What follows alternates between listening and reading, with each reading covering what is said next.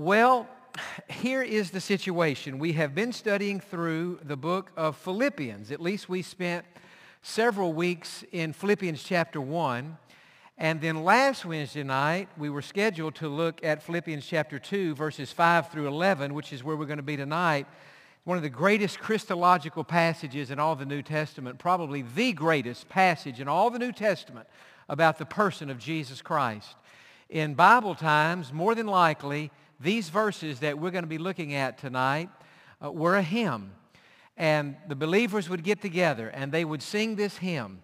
And so tonight we're going to be thinking about that. And this passage of Scripture tells us some tremendous things about Jesus. Now, I want to ask a question that I know everybody's going to say amen to, but I still, it just get us started pretty easy. If you love Jesus, say amen. If you have ever prayed and asked God to make you more like Jesus. Say amen. Well, I've prayed that too, and I, I think we all have. And I can remember different times and seasons of my life. I used to pray that a lot when I was living in Fort Worth going to seminary. And I would normally have my classes in the morning. And in the afternoon, I would go to the library. And, uh, and I would, before I studied, I would have my quiet time. And I can still remember up on the third floor of that library where a chair that I would sit in and pray and read the Bible. And one of the things that I prayed then, seems like I prayed it more then than I've been praying it in recent years. I probably need to get back to, it's in my heart. It's just that I remember I verbalized it more then. Seems like now I'm praying on other things. But I would say, Lord, help me to be more like Jesus in my attitude, in my behavior, in my desire to do your will.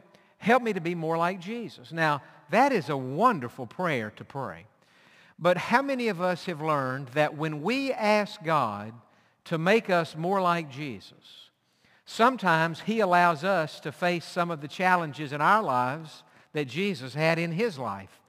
And sometimes we go through something and it's hard and painful and heartbreaking and disappointing and whatever other word and we say, God, why are you, allowing, I've, I've done this before. God, why are you allowing me to go through this?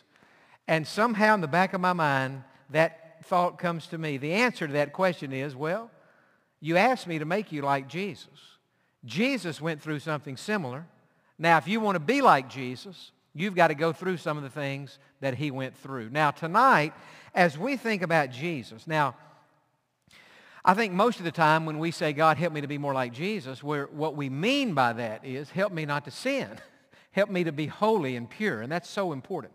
But tonight, in these verses, while that certainly all applies, we're thinking tonight more specifically about being like Jesus in our attitude.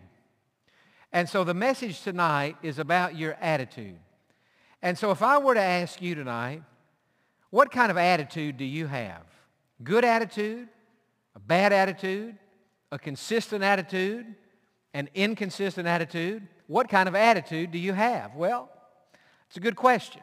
But Jesus, had we been on the earth with him, with those disciples for those three years, and we could have observed Jesus in every imaginable situation, we would have noticed some things about him. And one of the things we would have noticed is this. He has an incredible attitude. I mean, Jesus had the best attitude of anybody who's ever lived. Now, as I thought about that today, and even as I try to process that in my mind, like if I'm listening to somebody say tonight, Jesus had a good attitude, we need to be more like Jesus. Well, like in my mind, this is wrong, but in my mind, I think, well, okay, if Jesus always had a good attitude, that must mean that Jesus just went around smiling all the time. He was giddy. Jesus just kind of giddy. Well, I personally believe Jesus smiled a lot. And that Jesus certainly had the joy of the Lord in his heart. He is the Lord. But, but I don't, I, Jesus, the reason I believe Jesus was happy and smiled a lot, children were drawn to him. And children are not drawn to unhappy people. So Jesus was happy. But in the New Testament, we don't find Jesus giddy and just smiling, you know, all the time, even though he was happy. I think sometimes when we say, well, I want to have a better attitude, we think, well, that's what I've got to do, just put on a smile and go. Well, we should put on a smile and go if the smile we put on is real. If it's not, it's phony baloney, And Jesus himself would call us on that. I was thinking today uh, just of some examples in the New Testament, in the Gospels, of Jesus uh, not being giddy at all. I think sometimes we think, well, if I have a good attitude, that just that what that means is we just have to uh, we have to get along to go along. And we never address anything because, after all, we wouldn't want to do anything that would be uncomfortable on anybody. And yet Jesus, I was thinking today, on one occasion in Luke chapter 13, some people said something to Jesus about Herod, who was one of the rulers of that day, Herod the Great's son, one of his sons. And Jesus said to the people who mentioned Herod, here's, here's a quote from Jesus, go tell that fox. And then he gave the message. Now, when Jesus called Herod a fox, that doesn't mean that Herod was as sly as a fox, although he probably was, but that's not what Jesus was saying. He wasn't, that's not what Jesus was getting at. In Bible times, a fox was an unclean animal. I went to Luby's last night, and as I was selecting my meat item, a fox was not one of the options on the cafeteria line. I chose something else. You don't, they don't serve fox. Why? because fox is an un, and a fox is an unclean animal. And so when Jesus said, you go tell that fox, Jesus wasn't giddy or Herod had married his brother's wife. And Jesus didn't just have the attitude, well, to get along, to go along, we've got to get along, and let's just all wrap our arms around Herod and tell him it doesn't matter that he's living with his brother's wife and that this is a sin in God's eyes and none of it. No. Gee, so a good attitude, even the attitude of Jesus, doesn't mean that we're, that we're somehow phony or fake or not real or don't, we don't address anything. I was thinking today in Matthew chapter 23 about the religious leaders of, of Jesus' day. And if you want to read uh, a, a verbal denunciation of the religious elite of Jesus' time, read that chapter because Jesus, verse after verse after verse after verse, is saying to them, You hypocrite, you hypocrite, you hypocrite. And he said to them, You people are like whitewashed tombs. You're clean and pretty on the outside, but on the inside, you're full of dead men's bones. Now, that did not get Jesus elected the most popular person in Capernaum. He didn't get the Man of the Year award after saying that to the religious leaders. In fact, it was language like that that got Jesus put on a cross just a few years later.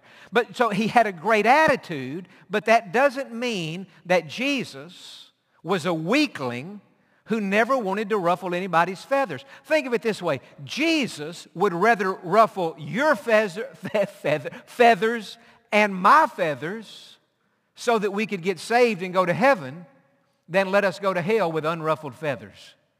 And so Jesus was like that. I was thinking today about not only Herod and the Herods of his day and the hypocrites of his day, but I was thinking about the hucksters of his day. In John chapter 2, Jesus walked in the temple. This happened twice. And he, he gets to the temple at, and he sees that there are these money changers. When people would come to Jerusalem at the Passover, they would come from all over the world.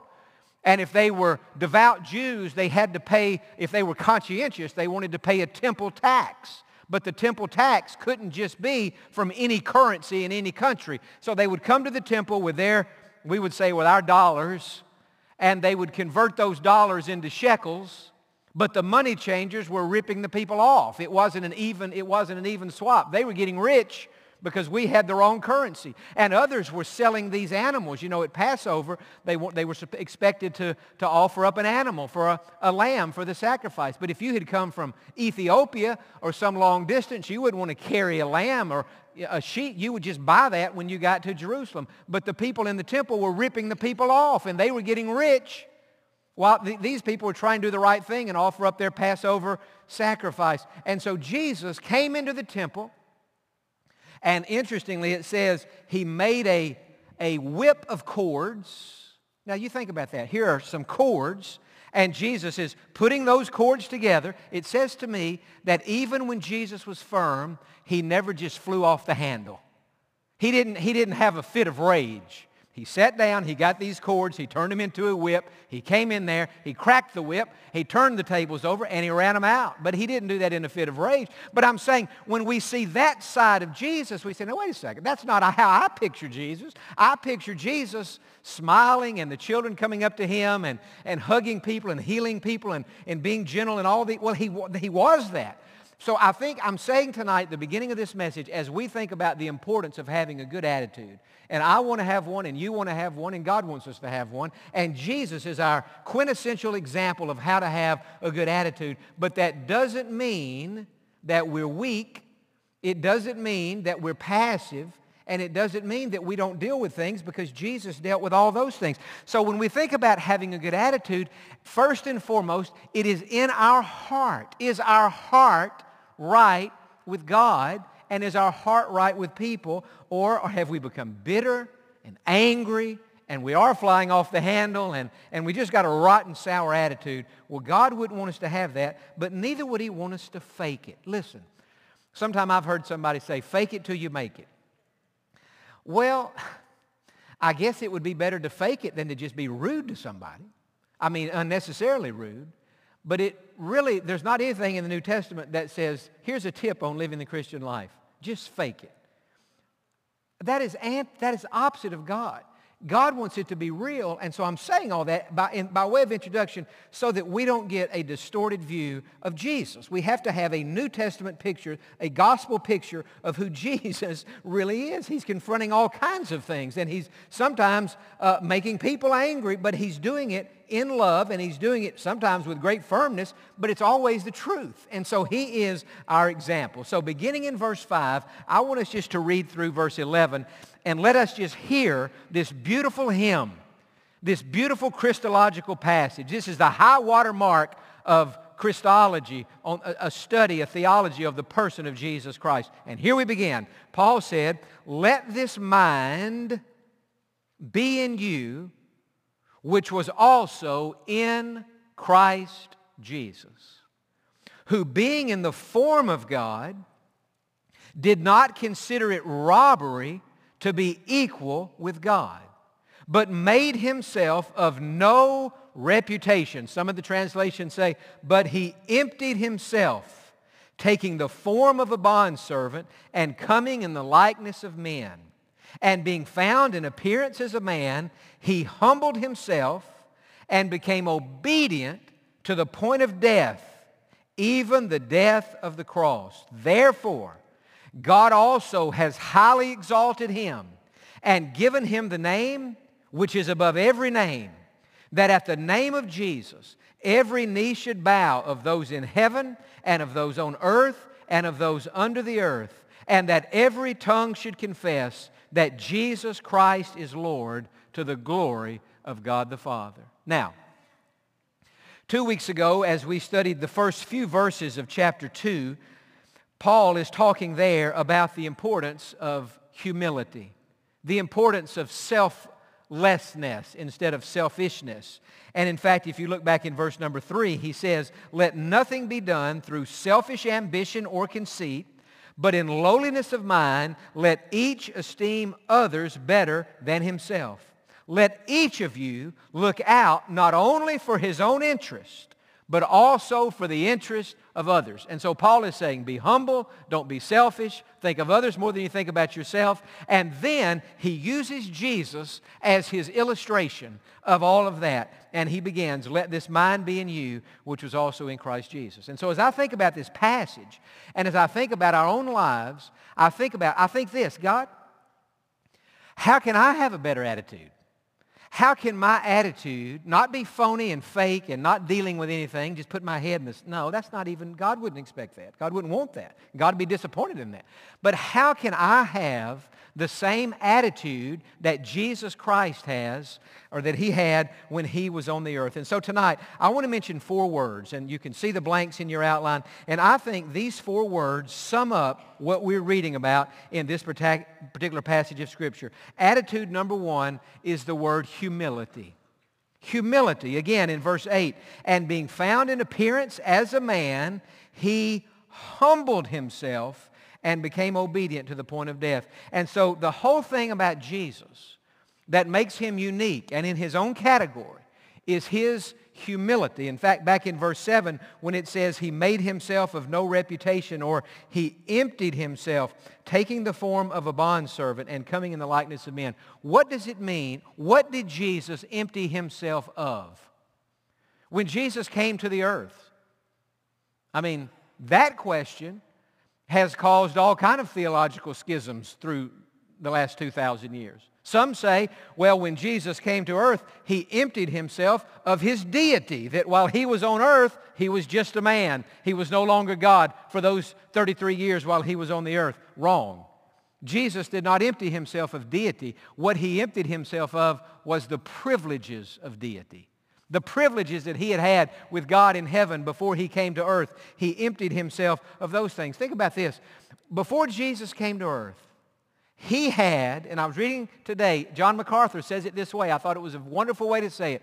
He had face-to-face communion with his Father. I mean, he was right there in heaven with God the Father. When he came to the earth, he didn't he had fellowship with his father but it was not he couldn't see heaven and he couldn't see his father when jesus was in heaven before he came to earth he had all the riches that uh, of i mean he owned everything he had everything but when he came to earth he emptied himself of those riches in fact in one place he says this talking about foxes again foxes have holes to live in birds of the air have nests but the Son of Man has nowhere to lay his head. Jesus didn't even have a house.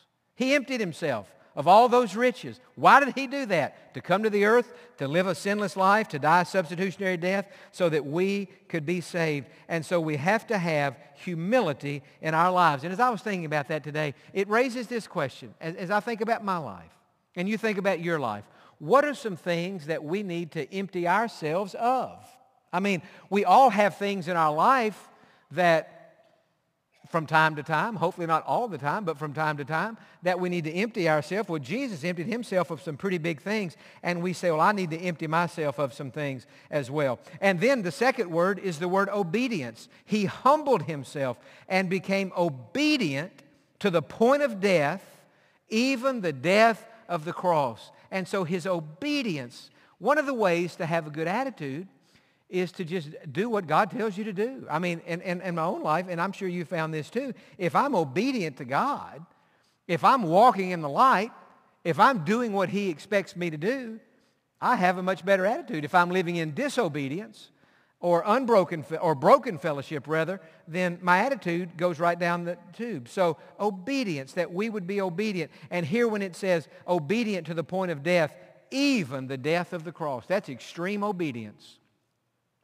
that Jesus, knowing the Father's will from eternity past, knowing that in order to be obedient to the Father's will, it was expected of him to die on that cross to pay for our sins. And yet he did that, even the death of the cross. And then the third word, I think, if we're going to have uh, the right attitude, is patience. Is patience. Because in verse 9 it says, Therefore God also has highly exalted him and given him the name which is above every name, that at the name of Jesus every knee should bow. And we'll read the rest of that in a moment. But the point is, on patience, that Jesus had to go through the humility, the humbling of himself, and he had to go through the obedience, even death on the cross, before he ever experienced the exaltation before God exalted him. In other words, Jesus is not only, not even, not just on the cross, but before the cross. People are saying things to him, being rude to him, insulting him on the cross while he's dying. People are saying, if you're the Son of God, get out off that cross. Prove it. If, if, if you're the Son of God, get down from there and prove it to all of them. I mean, they're just taunting Jesus. And he's just taking it and he's not responding and he's humbling himself and he's staying obedient. And yet, after he died and then he was buried, and then three days later, what happened? The exaltation, the first part of the exaltation, the resurrection. When God exalted Jesus, the principle we saw two weeks ago, Matthew 23, 12. If we exalt ourselves, God will humble us. If we humble ourselves, God will exalt us. In the passion and the crucifixion, what did Jesus do? He humbled himself. On Easter Sunday morning, what did God the Father do? God exalted him. And then 40 days later, the ascension, Jesus is taken back to heaven. And then he's seated at the right hand of the Father. And he's in the exalted place today at the right hand of God the Father. But the exaltation never would have happened without the humiliation and without the obedience.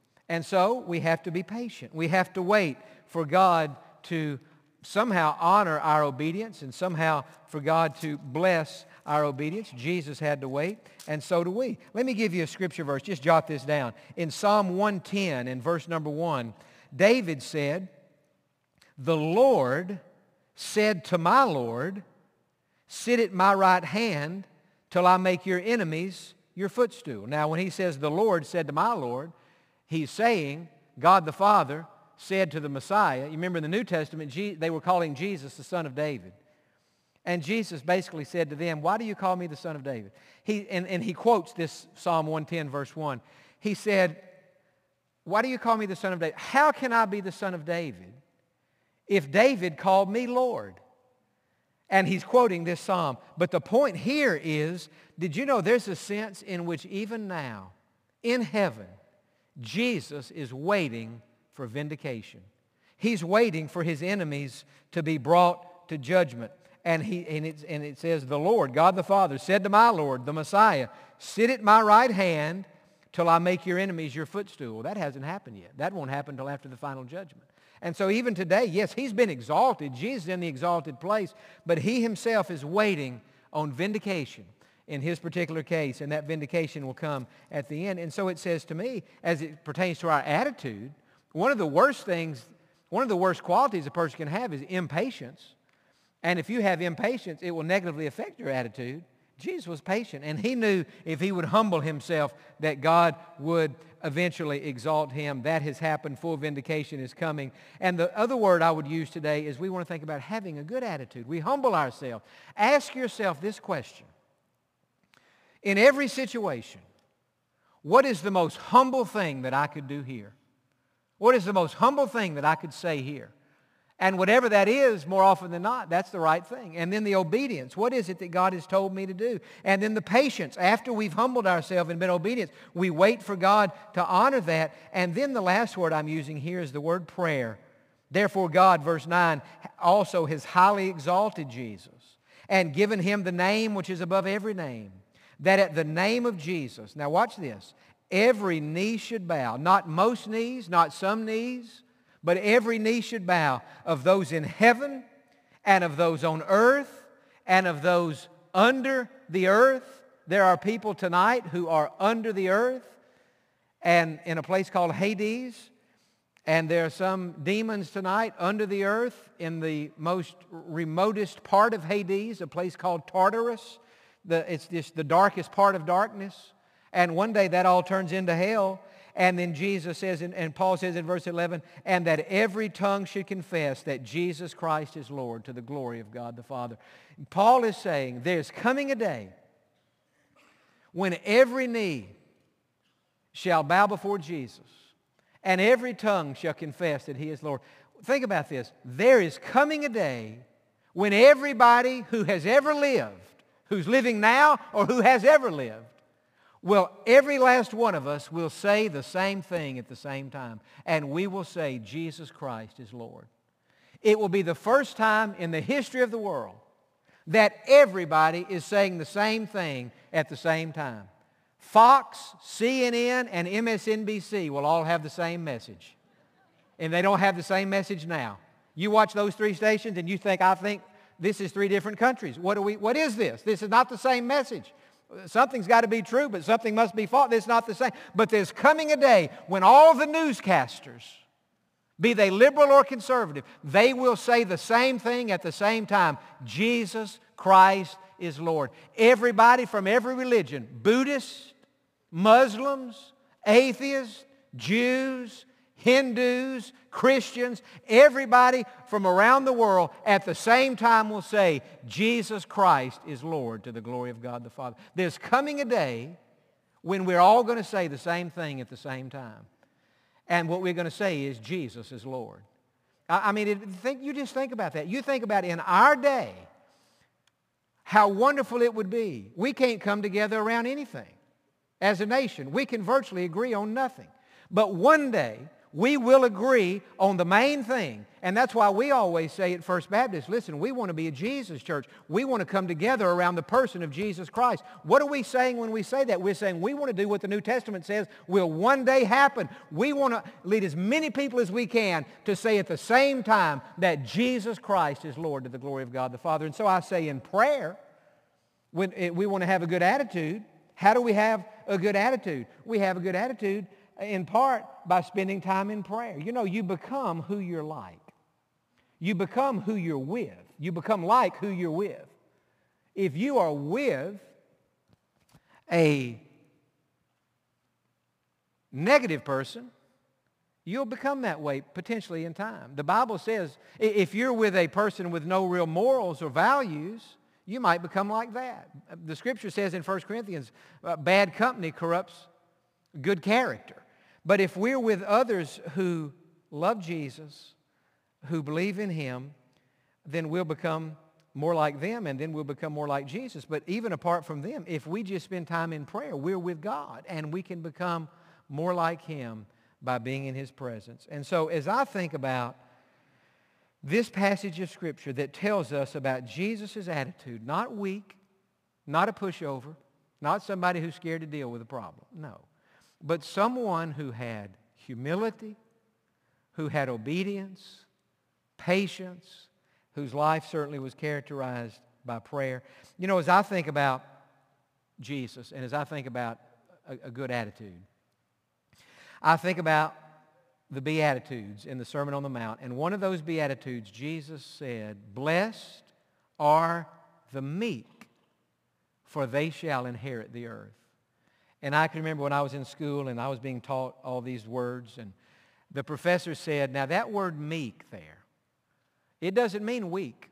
Jesus didn't say blessed are the weak. Blessed are the meek. And that word literally means strength under control. And the professor used an illustration I never have forgotten. He said it is a picture of a wild horse that has been broken so that it can be ridden. After that horse has been broken, it has the same strength that it had before it was broken. But in its brokenness, now it's usable. And so what Jesus is saying is, we need to be broken. And what Paul is saying here is, you want to be like Jesus? You want to have the humility and the attitude and all that that he had? It all begins by emptying yourself. And sometimes we have to empty ourselves of, of sin and those things. Sometimes we have to empty ourselves of pride. There are a lot of things that can build up and we need to, to empty ourselves. And I would encourage you tonight. I, I said a few weeks ago in, in one of the messages, I, I, I shared something then that I had heard Dr. Ed Young say on television a few weeks before I, pre- a few days before I preached that sermon. He said every night before he goes to bed, he prays. And he says, God, before I go to bed tonight, and he prays it in the morning he said, I want to just give you myself, S-E-L-F. He said, I surrender, that's the S, my will to you. I empty myself of whatever is on his heart that night or that morning. That's the E, empty. I love you, Lord, and I ask you to fill me with your spirit. I heard him say that a few months ago, and I've been trying to do that most every night. I don't do it as much in the morning as I, I think to do it at night. I don't think to do it in the morning. But I'll tell you, it's been a blessing to me before I get in my bed just to say that little prayer. God, before I go to bed tonight, I give you myself. I surrender my will, not my will but yours. I empty myself. And depending on what's in there, that will have to empty, come out. I love you, Lord. That's the L. And I ask you to fill me with your spirit. You know, that, that, that little acrostic, as well as anything else, sums up the attitude of Jesus Christ. And I pray that that attitude that he had could be the attitude that we have so that we, like that horse, could still be as strong as we ever were, but so that having been broken, we can be useful in the Father's service and that, uh, that we could be, as it were, ridden by the Holy Spirit to accomplish those things that he has for us in our lives. Amen. And so, Father, I thank you tonight for this beautiful passage, this hymn in the, in the uh, in New Testament times about Jesus. And Lord, I, as I read this fifth verse again, let this mind be in you, which was also in Christ Jesus. I pray that his mind, that his heart would be in us. I pray that it would be in me. And God, I pray that, that we would be vessels that you could use in a wonderful way in the world in which we live. Now, with your head bowed and eyes closed tonight, is there anything in, in your life tonight that doesn't belong there? A sin? We're talking about attitudes tonight. An attitude. What's the opposite of humility? Pride. Well, that's not good. What's the opposite of obedience? Disobedience, rebellion, stubbornness. Well, that's not good. You need to empty yourself of that. What's the opposite of patience? Impatience. Well, sometimes we all need to empty ourselves of these things. And what's the opposite of prayer? A schedule that's just too busy and priorities that maybe just, or that, that just aren't right. So the opposite of prayer would be neglect. So we have to empty ourselves of these things.